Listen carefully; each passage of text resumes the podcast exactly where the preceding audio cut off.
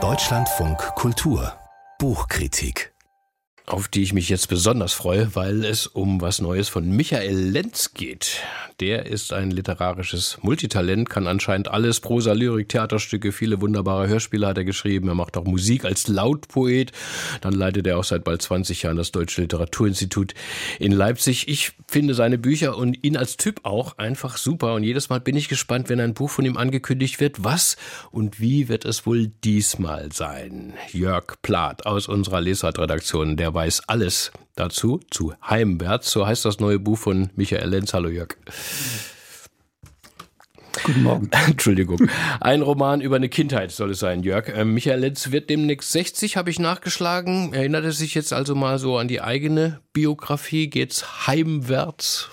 Ähm, kann sein, liegt nah, weiß ich aber nicht. Also da ich äh, ihn nicht gefragt habe und ähm, man kann auch sagen, er beschreibt in diesem Buch eine Kindheit auf radikale Weise und es gibt eine Übereinstimmung. Ähm, auch sein Protagonist wächst in einer, wie er selbst, bundesrepublikanischen Kleinstadt auf in den 60er Jahren.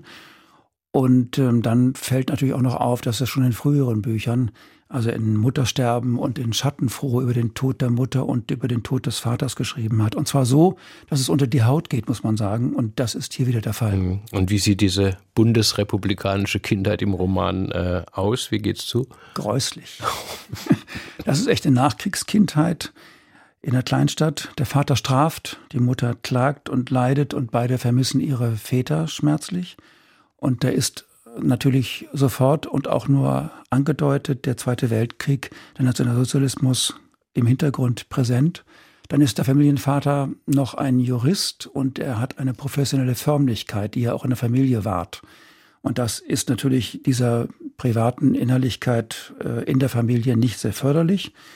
Unterhalten können sich die Eltern auch nicht mit den Kindern und der Ich-Erzähler kann auch mit Bruder und Schwester nichts anfangen. Also er ist einfach einsam. Und das mündet bei ihm in ein sehr starkes Fazit. Er schreibt dort, oder es heißt dort, man war Gast in einer Gastfamilie, die nicht gastlich war. Täglich trat man seinen Kinddienst an. Man war Gast in einer Gastfamilie. Ich meine, das ist ja wirklich ein grauslicher Satz. Aber was kann denn daraus folgen? Eigentlich doch nur schwerste Traumata. Wird hier also abgerechnet mit also, dieser Kindheit? Na, Traumata ja, aber es wird nicht abgerechnet. Es wird eher so eine frühe Individuation beschrieben. Also der Versuch vom Mann, nicht? Man war Gast, zu einem Ich zu kommen. Ähm, das ist ein Versuch, sich zu schützen. Das Kind übt ja Notwehr. Es wird, heißt es, verheimlicher. Und es verheimlicht, was es tut und denkt und fühlt. Und es verheimlicht auch sich selbst. Es verschwindet einfach. Nach außen gehört es weiterhin zur Familie, aber es hat den Kinddienst quittiert, muss man sagen. Der Mund wächst auch nach innen. Diese Familie wird jetzt ein Zwei-Welten-Leben, so heißt es im Buch. Also dort draußen Sprachlosigkeit und Fremdheit, aber drinnen Eloquenz und Vertrautheit mit Dingen, mit Puppen etwa, mit Bildern, mit Sprache. Und da bildet sich eine Welt innen. Das ist sehr verheißungsvoll. Und dann taucht aber was Fremdes in diesem Innen auf und auch eine Stimme merkt das Kind.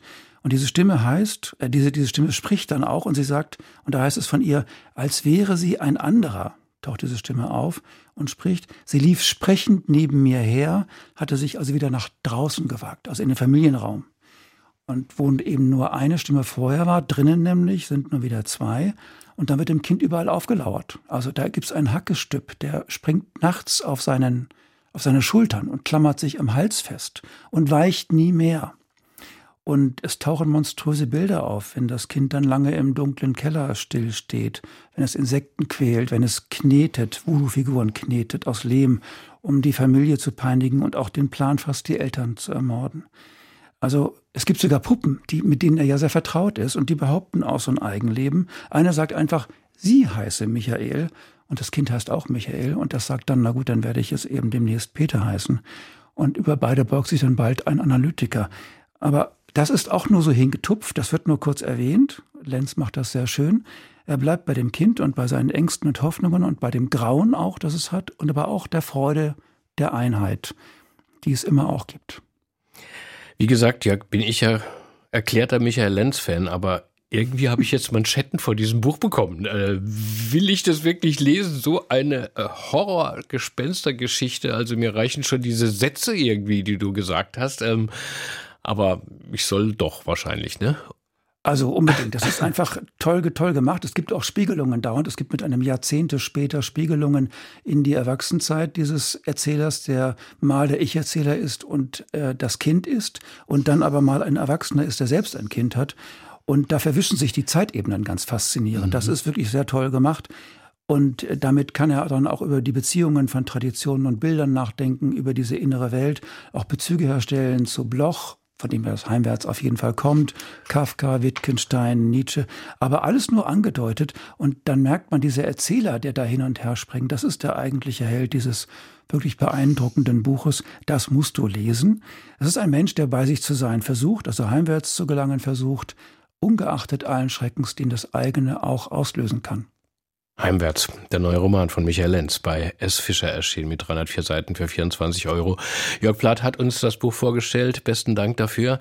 Seine Besprechung lesen Sie in Ruhe nach, wie immer unter deutschlandfunkkultur.de.